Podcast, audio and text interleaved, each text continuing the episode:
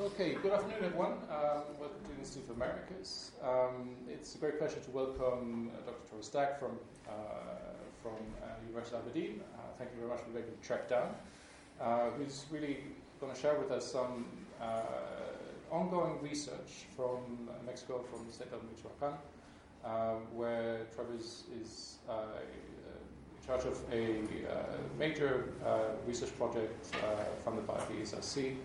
Uh, looking at how human rights activism, human rights defending in practice uh, is, is, taking place in, in, in, a state of, of, uh, of extensive violence and institutional fragility is, is the initial, was one of the initial kind of um, kind of take on, on, on, the, on the context of, of, of. So uh, thank you very much, Trevor, for, for taking time and look forward to uh, hear your preliminary findings and, and your general perspective on, on the project as it has developed to date. Thanks. Thank you uh, very much for the invitation. Um, the, the, as you can see, we're like uh, halfway through, not even halfway through this project, in the terms of changing even between when I proposed the original title and what the title has now become. It's a team project, so here's a list of the, um, of, of, the other team members, um, including uh, Pilar who's is, uh, sitting over here, who's uh, co-investigator on the project. And um, the research objectives, well, the, um, the latest version is uh, we have to, first of all, to understand the dynamics that sustain uh, multiple injustices in regions affected by crime-related violence and institutional fragility. Um, but then also, secondly, to evaluate the reach of the reach of diverse pro-justice initiatives as the term we're currently using, uh, in such a region through comparison across zones. And of course, um, you know, I phrase this in general terms because we're hoping that the study um, will be of uh, interest to um, other parts of the world and uh, other such regions. Uh, there are relatively few studies of this kind, at least that I've been able to encounter that be interested in know. Uh, I mentioned uh, one scholar working in southern Italy. Uh, there's Jenny Pearce, who some of you will know in Colombia, has done some very relevant work, and then uh, a little bit also in southeastern Europe that we've encountered. Uh, again, we do see this as relevant for other regions in which there's violence and, and state capture. Even like using one slide to the other, the terms shift slightly, which is kind of where we're at.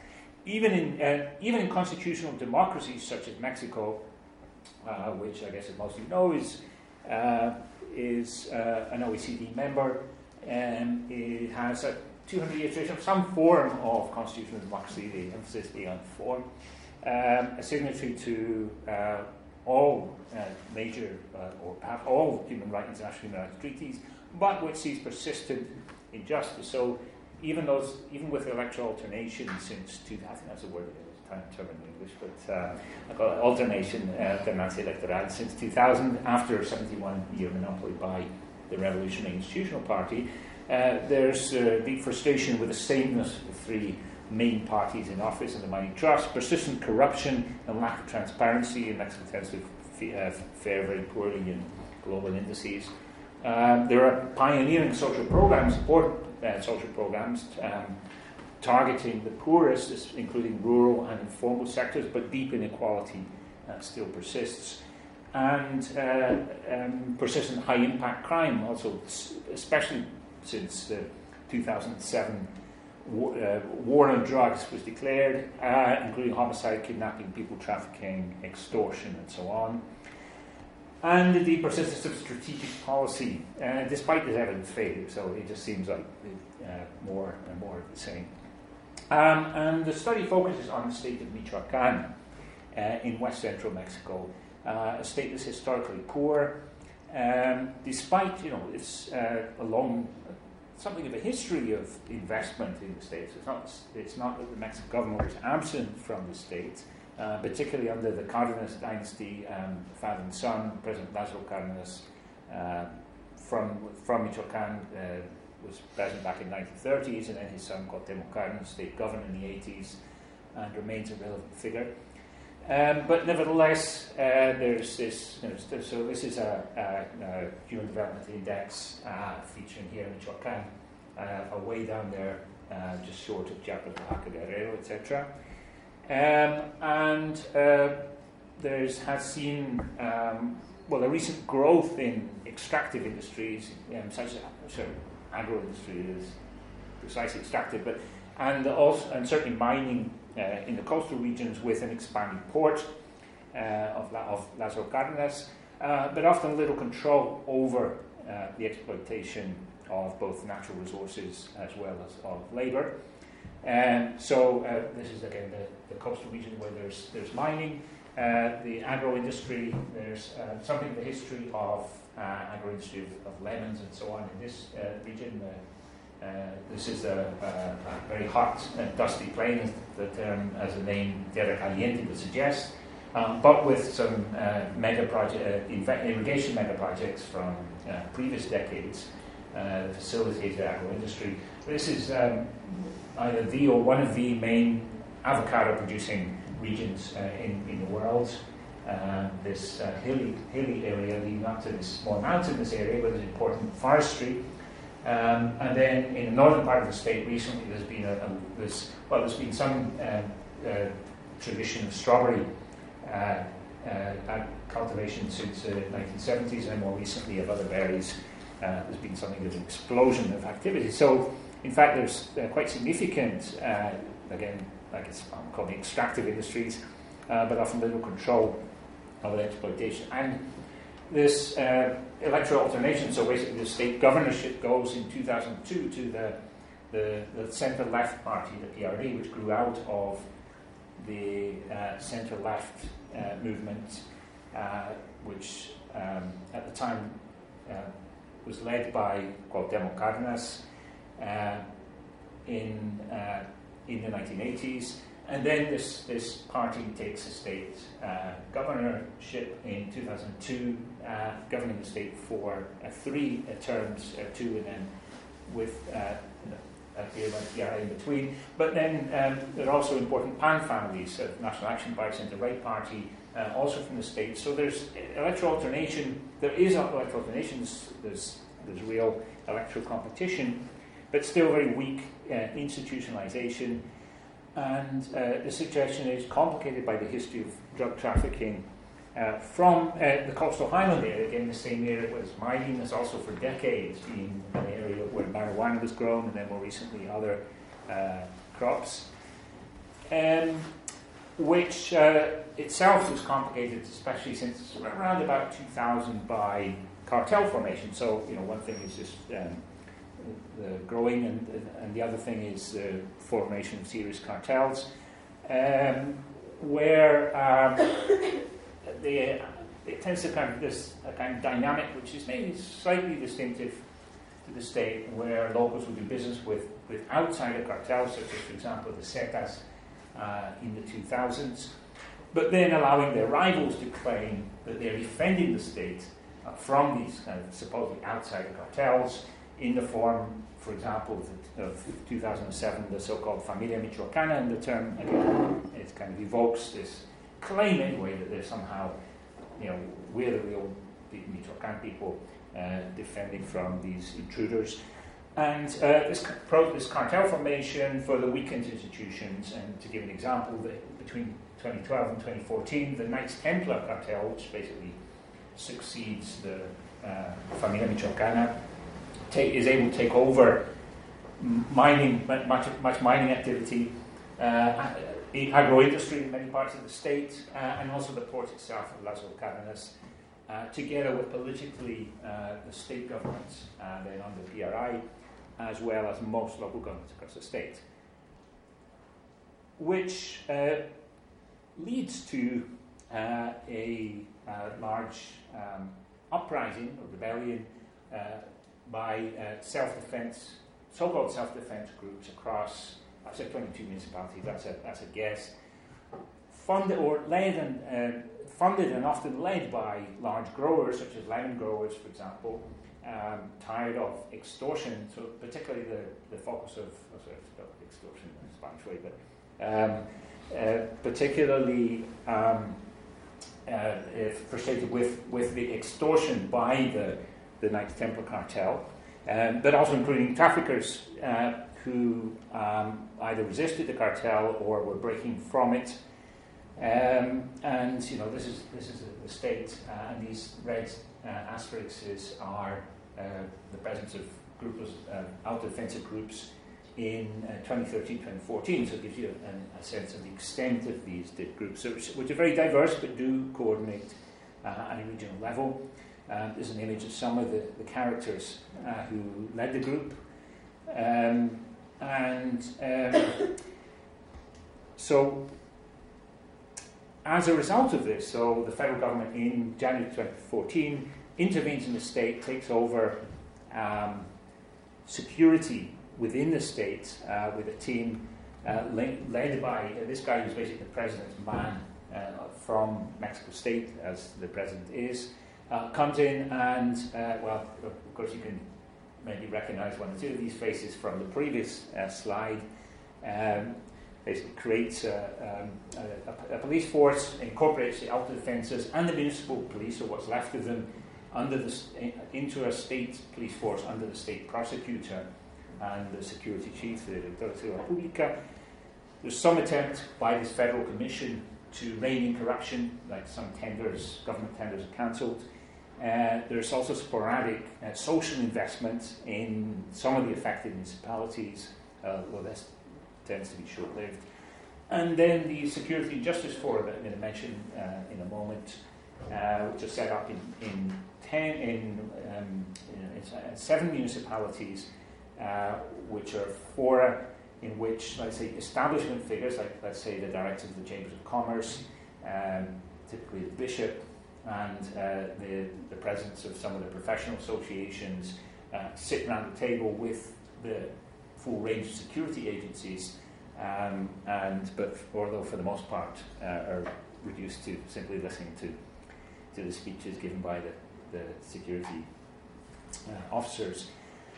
High impact crime reduces in the state in 2015 uh, after the autodefensa movement and the federal intervention, but effectively returns 2016 and 17 um, as rival cartels make inroads competing for drug trafficking and drug retail, so drug retail has become, uh, drug consumption is, is, is, is, on the rise, and therefore, and there's more and more interest in the retail market, as well as, again, extortion, money laundering. Um, and uh, in terms of like what government is doing, um, there, at least, um, although it's not the focus of the project, um, we do keep something of an eye on what state and federal government is up to.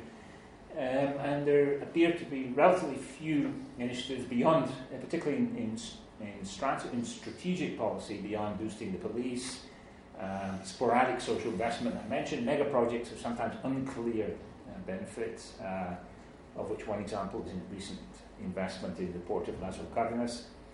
While you know, municipal governments are largely reactive, I mean, they, it really doesn't go beyond simply reacting to particular situations. So, you know, as a general, the electoral, electoral alternancy then kind of disrupts what you might call state capture, but the elected. Well, I mean, this is this is a, my reading of um, the, the effect of electoral alternancy on the institutional uh, institutional weaknesses, um, and um, this project, just to uh, warn you, is at a very preliminary stage. In fact, as you can see, we're still in the field phase. We're going to start proper analysis of the project in February, um, followed by a series of workshops uh, over the summer and into next autumn. We'll be alongside the academic products, um, elaborating and consulting on a range of policy or strategy documents before then concluding this time uh, well, in fact, 2019 on academic publications and producing a database. So, you know, this is very preliminary. My zone, so, okay, so we have uh, six ethnographers uh, working in different zones of the state, um, plus uh, one, a seventh uh, researcher in situ who holds a PhD in law, and he's um, focusing on the uh, on legislation uh, the political context of legislation, particularly for citizen participation uh, in the state, and the extent to which uh, this is actually taken up by some of the initiatives or movements which interest us. I'm one of the six ethnographers there, uh, so I, you know, I'm coordinating the project, but also um, I'm there uh, doing part of the field work in the provincial city of Zamora, uh, which is in the northwestern corner of the state. Uh, here is the state capital, Morelia. Um, in within this, this more agricultural uh, region, again, it's, it's, it dominates uh, the, the northeast corner of the state. Um, and uh, this is an image of city, and you know, obviously the churches uh, stick out. And in fact, um, you know, this was well, it was a Spanish town founded beside an indigenous uh, city, as, uh, was often the case, um, but also one in which the Catholic diocese retained considerable power into the 20th century, uh, resisting uh, some of the measures of the post-revolutionary regime, and perhaps not coincidentally, uh, also saw one of the first opposition mayors to be elected in 1983 from the Conservative slash Liberal um, National Action Party. And uh, the Valley of Zamora, since the 70s, was already an important site for agro-industry, particularly in strawberry cultivation. And as I mentioned already, there's been a recent expansion of berries across that valley and the adjacent valleys. And from around 2006-ish, um, these, this process of cartel formation I mentioned uh, really kicks in. Um, although the cartel divides in 2014, uh, even though that's, I mean, I don't want to go into all the details, but there's there's no there's little um, autodefensa movement in the, the city itself, uh, but nevertheless the cartel, the cartel fragments, um, creating two or three uh, different groups um, who compete for drug trafficking, retail again, extortion, laundering uh, in the city. And uh, the regional context is that it's a, a, market town for, effectively, market town for the northwest part of the state. It's also on the route from southern Michoacan. Um, and uh, so basically, you can see the, the, roads, this road particularly coming up from the southern part of the state, uh, makes it significant for narcotic trafficking as, uh, as well as other activities. And then the fact that it's near, this is the I just no, no, oh, my, no, not that great. I uh, this is the highway uh, that goes from Guadalajara to Mexico City, so Zamora is near that highway, therefore there's also a strategic point. And, and, and it's also near to the, the metropolis of Guadalajara, the capital of the neighboring state, Jalisco, uh, which is only two, two hours drive away. Now, um, the first objective then is to un- try and understand these dynamics that sustain multiple justice in regions affected by volcanoes, etc., etc. So, effectively, I'm going to set up some of the cycles of injustice, I would put it, uh, in, in the city. Um,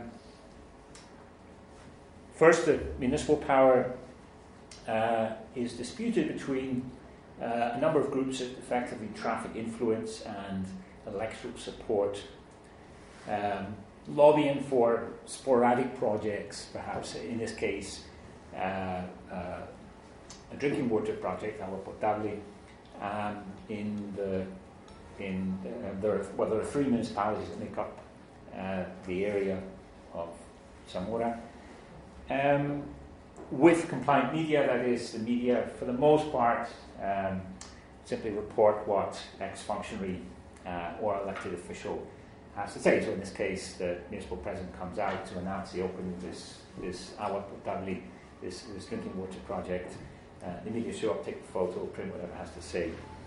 Um, and in fact, behind these projects is typically uh, all sorts of like rather unseemly uh, influence trading. Again, uh, this one is uh, a federal deputy, uh, quite an important federal deputy, had had secured funding for a drinking water project for, uh, even though uh, the actual permission that the, the, the, music, the, the, was in place was for an agriculture a project for agriculture irrigation. Uh, so you know it's, it's a very uh, kind of bizarre story, um, and and still still an ongoing one. In fact, and it's yet to be seen whether anyone in fact gets any water to drink out of it.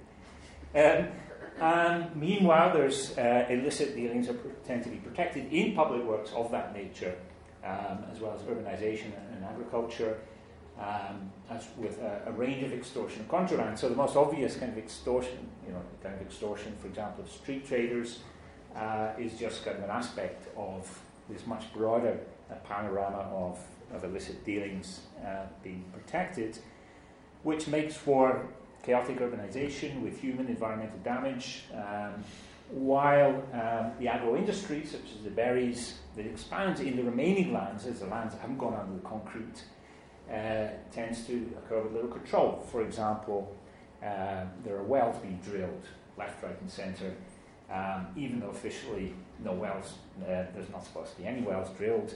Um, and um, this, and these, like, I mean, I've struggled, I struggle a little bit with the, the whole concept of a criminal organisation in these contexts. Uh, because it kind of implies, you know, there are like criminals out there that can easily identify that are doing the criminal stuff. Um, you know, so I tend to call them armed groups. At least that's you know the least that we know about them, uh, who kind of enter the fray then from from around 20, 20 2006, expanding the already existing uh, atmosphere of kind of intimidation and illicit dealings. And you know, it's just very random. It's just last week I noticed that six people had been arrested just up the road, uh, and this arsenal supposedly been taken off them and you know they're probably they're probably already back in the streets. They may well already be back in the streets. I, I have no idea, but uh, so it's just kind of entirely mundane uh, arrest, and it gives you a sense of of the kind of arms that these groups possess.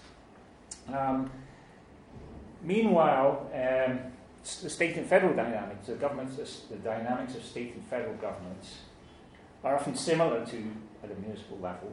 That is, the same kind of illicit dealings uh, are being uh, protected, the same kind of influence trafficking and so on, and are similarly media oriented. Um, while security policy, as I've already mentioned, is reduced, seems to be largely reduced to boosting the police force um, in order to combat these criminals who are supposedly out there, and that you know the police's task is to simply go and round up. Um, while so-called citizen spaces um, or uh, civil society uh, is often captured by uh, either captured by government. Um, so in this case, this is the Municipal Development Council with the municipal president chairing it. So, um, or ignored uh, when it becomes uh, more independent or critical, um, while being kind of hemmed in by intimidation. Um, so you know, people are somewhat wary of treading on, treading on the wrong people's toes. Um, and with little subaltern representation, so particularly from the more marginal neighbourhoods, uh, usually with any uh, representation on these bodies. Judicial channels, meanwhile, is typically inspired through confidence, including in, in, in, in, social movements who, who only rarely have actual recourse to the judicial channels. Uh, there's been a, a, major reform of criminal justice, as some of you will be aware, uh, countrywide in, in, in, the last uh, two, three years. Um, but you know, so far, there's little, little signs of, uh, for example, conviction rates improving, while uh, the prisons themselves are largely captured by the same criminal groups. So, in fact, let's say in the case of these six individuals who were arrested last week, I mean, they'll be going into an environment uh, um, controlled to a greater or lesser extent uh, by their own people. So something a little more like a, a sabbatical. And then in the marginal neighbourhoods, which are a great number, um, these, these neighbours are typically captured by brokers or líderes, as they would call them in Spanish, in Mexican Spanish, uh, who, you know, with sporadic projects like bringing in occasional, uh, occasional um, uh, government departments to, I don't know, cut trees, cut back trees, uh, managed to impede politicization uh, of uh, these neighborhoods, allowing, in addition, for, well, the way I would put it, the normalization of the kinds of business in which life is uh, collateral. Uh, the obvious example is drug retail, uh, which is allowed to proceed in these neighborhoods, and basically, you know, you go on the street corner, you get a certain amount from in return for the drug for these drug trades. But you know, if someone takes um, if someone takes objection to uh, who you're buying them from, then they just come along and shoot you, which is happening uh, on in, on a very regular basis. So the first, the first objective then is to um, diagnose effectively um, the or identify these uh, cycles of injustice uh, in these environments, in, across these zones. Uh, the second objective is to, is to evaluate or comprehend the reach of these, what we're calling pro-justice initiatives, uh, that is groups, organizations, movements uh, that are trying to make headway in this region through a comparison across uh, these six uh, zones of the state where we have ethnographers working. Um, and um, in the case of my own uh, zone, again, um, and again, you know, this is still we're still within during the, within the period of fieldwork. Uh, but when I say hopes of justice receive a little hope, uh, these are some of the processes I observe, which where you know it's, it's difficult to see uh, much headway. Uh, pressure from civil society, as it currently stands, uh, is in these conditions hard to sustain and also difficult to maintain autonomy from government. So again, uh, government tends to either uh, move in on these uh, on these spaces uh, to try and take over these organisations, uh, or alternatively, um, either to ignore them. And then uh, you know it's very difficult to. And so to go back to the example of the the, the drinking water project, which was originally supposed to be an agricultural irrigation project, and in which the federal deputy intervened. Um, this particular group that we're seeing here, a group of environmentalists uh, who uh, were attempting to, uh, who, well, first of all, caught wind of this project after it had been uh, kicked around for about a couple of years. First caught wind of this when the, the, one of the, when the municipal council had approved uh, the, the project going ahead. At this point, they then tried to find in to, to, the, to they then tried to find out the state of play. This took them weeks because it turned out there were two different projects uh, with completely different names. One of them, effectively, this is an agricultural irrigation project XXX, and this is, and this other one, this is a drinking water project. You know, it's causing in, in, in, inevitably a considerable confusion among the group uh, and it's made it very difficult, for example, to establish whether, in fact, this project that the municipal council had approved had, in fact, uh, authorization for from the the um, from Semarnat, which is the uh, the Ministry for environment for the Environment. Um, because you know to begin with, they didn't know what the project, what the actual project title was supposed to be, uh, and you know these are some of these are, are uh, are themselves uh, researchers, uh, local researchers. Um, so you know, this is um, people who would normally be expected to find these things out. So these are kind of conditions where pressure from civil society uh, on itself uh, doesn't seem is, is difficult to sustain and to make headway with. Where there are movements from marginal from marginal neighbourhoods, uh, but these are easily captured by the same brokers that I mentioned, who combine client, combine clientelar relations of the traditional kind with media strategies, as well as extortion. And you know, this is a, a teacher, in fact, who, who led uh, quite a large uh, movement of, of people looking to, to settle uh, lands, um, putting pressure on uh, municipal governments and working with uh, a succession of um, mayors uh, in return for votes. Um, and again, you know, with media appeal, extortion as well, because uh, cartel-related groups or some of these armed groups were also muscling in on this and attempting to extort uh, the prospective house owners until uh, in, in March this past year, uh, something clearly went wrong after you know 10 years of this, these kind of negotiations, pressures, this and the next thing, and the state government sent in police and demolished 220 houses uh, that had been built in the settlement. Uh, again, you know, this is an example of how uh, these movements from marginal neighbourhoods, again, uh, seem to make little headway. And electoral opposition uh, itself, uh, obviously, as I mentioned, electoral alternancy in, in Mexico since 2000, and, um, in fact, in Zamora since 1983. Um, but, you know, also often proves divisive. And of course, this is elections year in Mexico, and then many of the movements I'm observing are going through this process whereby you know, the, the different members are starting to think, well, you know, should we support a candidate, should we not? Which candidates, and then, you know, of course, some decide not to support candidates and they want to have anything to do with the ones that do. and even the ones that do then, of course, may support different candidates, and this becomes typically divisive, and in any case, so far made for failed to make for real policy alternatives, either at local level, state level, or indeed uh, at federal level. But, of course, uh, one tries to be positive, and uh, and what actually the focus of what I've been doing has been to look for more promising examples, and you know this is what I would characterize as a promising assemblage, um, just to, to, use that word. Uh, in 20, uh, that during the eight months of fieldwork I've conducted this year, that I've uh, been following quite carefully, that has kind of three, basically three kind of clusters or groupings of organisations.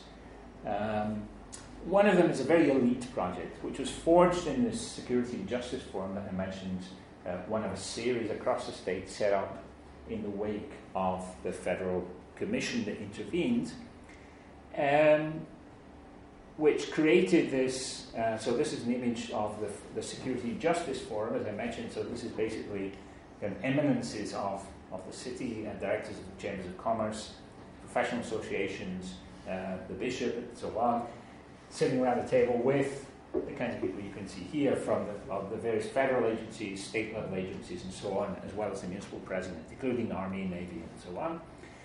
Um, with a focus on um, uh, who create, who create them, um, and uh, partly because this forum then turns into, you know, becomes very unsatisfying after kind of a year or so the, the elites themselves find, you know, don't feel they're making progress. So they found uh, an observatory, um, which uh, high fee in the sense that uh, they invite members uh, uh, members from again across the broader elite in the city for annual fees of around five hundred pounds. So this is like these are pretty uh, pretty expensive It's is, a very exclusive, is a, is a very exclusive uh, association. But you know, the resource allows them then to hire a, um, an extremely well qualified um, researcher with a PhD in law and a very uh, capable person uh, who will then work flat out basically on a daily basis. Um, for example, chasing up um, um, records of um, public work projects in the municipality. Uh, and you know, when the municipality comes back with, by saying, well, you know, we don't have information, uh, she'll put in a, an appeal uh, against this, and you know, basically she knows how to work uh, the system, um, and could to some extent ring, run rings around uh, some of the municipal officials. Uh, so you know, this is where like these kind of resources start to bite.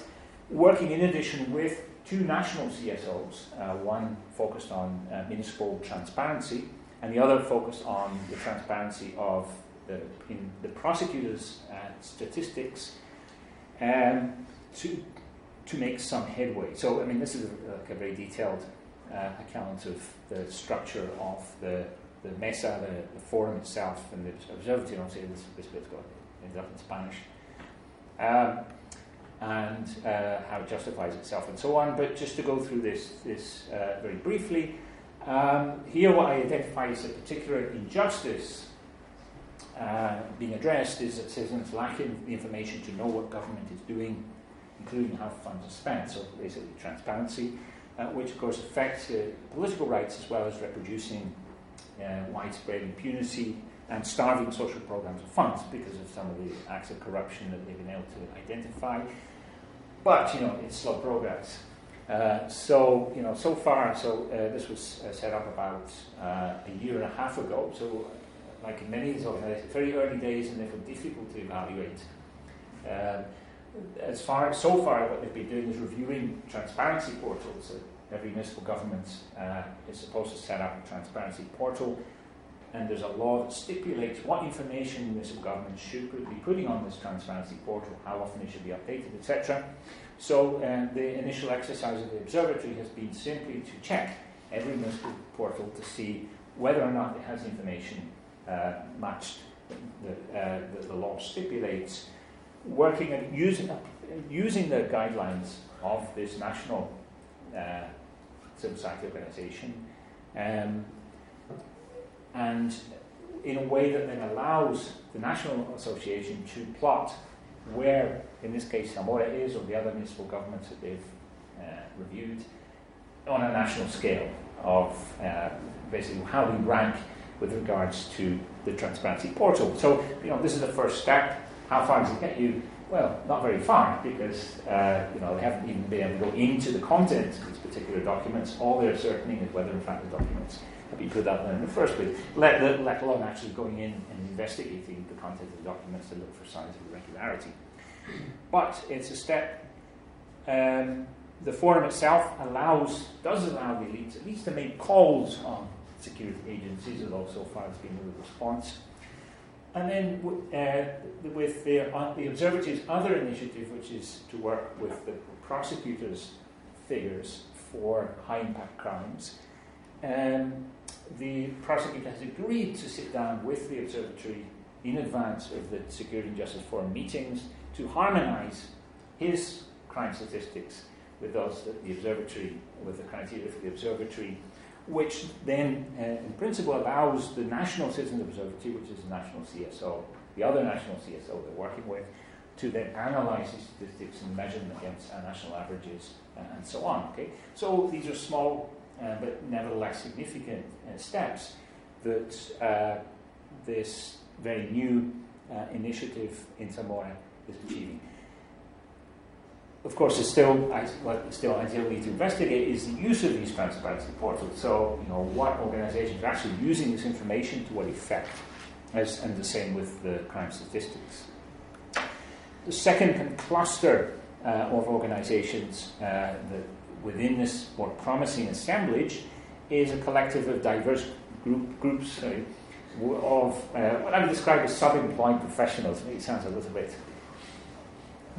but I mean, what I mean is people who are typical university graduates. You know, I've got often degrees from local universities, but either maybe don't have jobs or uh, don't have jobs that take up much of it, so basically a sub-employed, which you know means, of course, they have very different to the elite groups.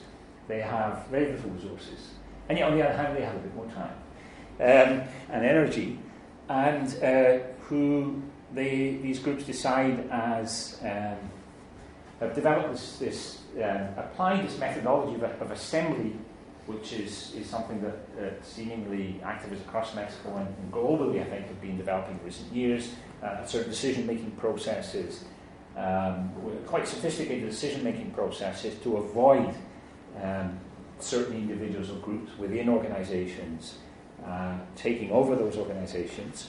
Sorry, and, and also allowing them to coordinate, in this case, as a collective of diverse groups without any one group again uh, simply monopolizing the show.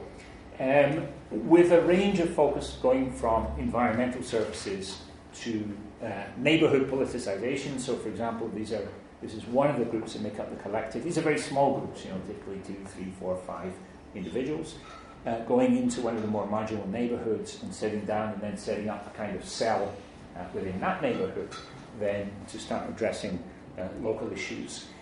Um, and again, there's a more detailed uh, account of the structure and justification and, and etc. of this, this collective. Um, but uh, the range of injustices then include political marginalisation of neighbourhoods and the consequent marginalisation of urban services. Um, and, and, then also among the, the environmentalist groups, uh, they are addressing uh, some of the damage from, uh, let's say, lack of uh, recycling. Um, and uh, with the reach of, well, again, you know, this is very new. This is very new. Uh, there's a very new collective that was really on, only formed in March uh, of this year, which again, you know, again makes this difficult to investigate. Um, but you know, working in two marginal neighbourhoods so far, introducing a recycling program in conjunction with the, the ecological group, uh, that work alongside, funding a range, like a range of, of, very local level activities, such as, let's say, a football team.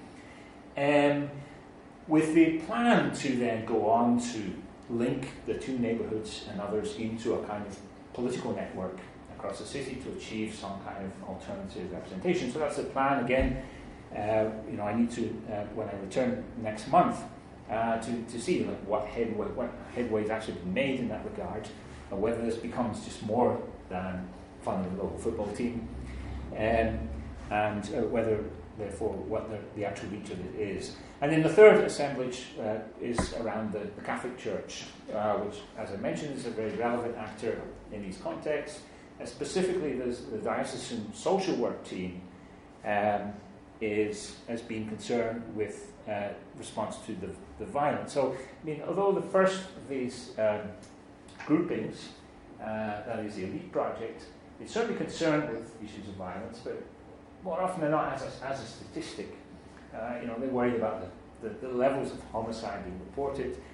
Um, the church team, I would say, is the most conscious of the actual, what you might say, human face of violence, that is actually uh, accompanying, to use that term, the victims of violence. Um, and um, again, there's, I would say, a, a, a, great deal of detail here that I'm just going to have to, to, to skim over. Um, but um, the, in, in, terms of the injustices being addressed, well, there's obviously the murder, ongoing murder, and, and abductions going unpunished, even unnoticed uh, in, in some cases. Uh, and that's continuing because it just doesn't become enough of an issue. Um, and uh, in terms of the reach of their attempts, the pastoral work attempts, well, they, they're so far only really accompanying a, a, very limited number of victims and only in two towns, really in two towns of the diocese. Uh, while their project to register, to create a parish registry for violent murder, for well, violent murders, I guess, all murders violent, uh, of murders and abductions, is, uh, is still that, is still a project. Um, so again, you know, the reach uh, is a limited one so far, um, and of course, you know, I need to, to trace uh, whether they manage to expand this process of, of giving uh, therapy to victims and uh, achieving this register. So, I mean, j- just very briefly, um, to make one point, I mean, uh, the these three clusters that I've identified, these three groupings that I've been following over the course of the year, uh, there are all sorts of links between these, um, but they don't form a single block uh, at any point. Uh, the links, therefore, are contingent, sometimes ephemeral between them. There are various moments in which they've, they've uh, come together in weird and wonderful ways.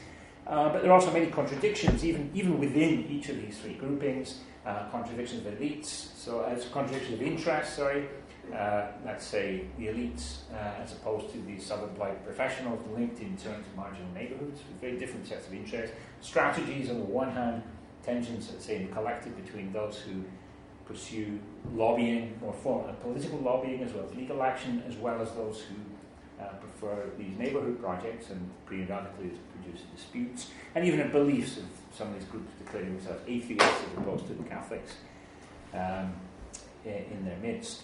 Um, and there are also some limits that come from these contradictions, including the fact, of course, they produce ruptures and, and constantly these groups are fragmenting and, and uh, reassembling themselves. And yet there are also certain synergies. So, uh, for example, the observatory, this very elite project, advances in institutional transparency, may at some point benefit, let's say, the groups in the collective uh, or the environmentalists uh, when they require transparency in order to advance with their projects, while the collective uh, is much less elite uh, initiative could help the, the Security and Justice Forum uh, open up to some of the more marginal sectors, obviously become uh, slightly less elitist. Uh, while again the diocesan team uh, brings in, might call this, this human face, or the, their more therapeutic methodologies.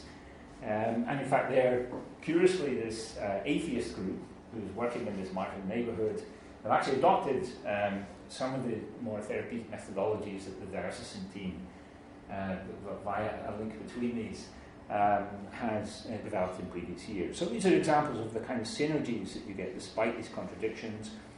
Plus, also the lack of coordination means that these groupings are less visible, which of course can be a disadvantage, but can also be an advantage in these very difficult contexts. Uh, and uh, I mean, this is perhaps still quite vague, but you know, it seems to me that it opens up public spaces which, because they're more fluid, are also harder for governments or indeed criminal organisations to capture. So this is the, uh, again uh, well uh, the, uh, a very brief um, summary then of my own findings in, in Zamora in response to these, to these two objectives, the dynamics of sustained multiple justices. Uh, you get this very stable dynamic of electoral competition, hiding the illicit dealings while neutralizing certain spaces, evaluating the reach of these diverse pro-justice initiatives in such a through comparison. Well, there's this what identifies an assemblage uh, that is uh, of the elite transparency project, this non-elite collective and and team, which shows some potential to make an advance, to make advance, although this is fragile. Now, what I'm not going to get onto, of course, is, is the other five zones of the project, partly again because we haven't yet completed the field work, uh, but also because uh, I'm out of time. Uh, so all of this is flicked through uh, some of the sites. So one of them is the state capital of More- uh, Morelia, where there's some well, very well-connected civil society organizations uh, with statewide pretensions, that is, are interested in, in, in operating beyond the state capital, uh, although uh, this often proved uh, difficult.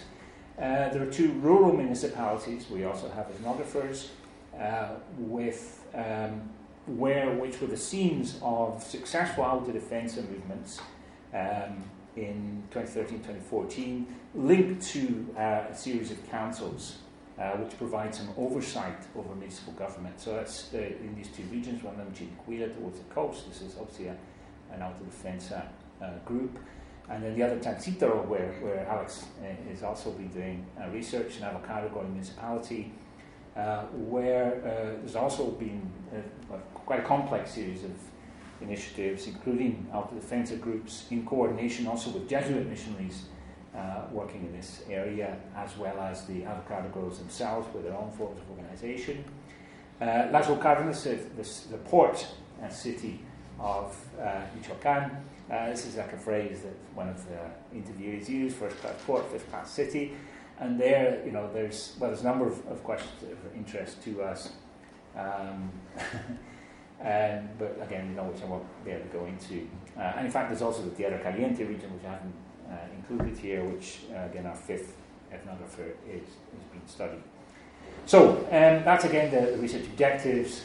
There's a, a, series of, you know, series of, of slides again. I won't be able to show uh, thinking about some of the distribution of injustices to begin with, that actually starting to classify uh, the different issues that these various movements are identifying uh, to enable some kind of comparison uh, across the state between these, these different regions, these different zones.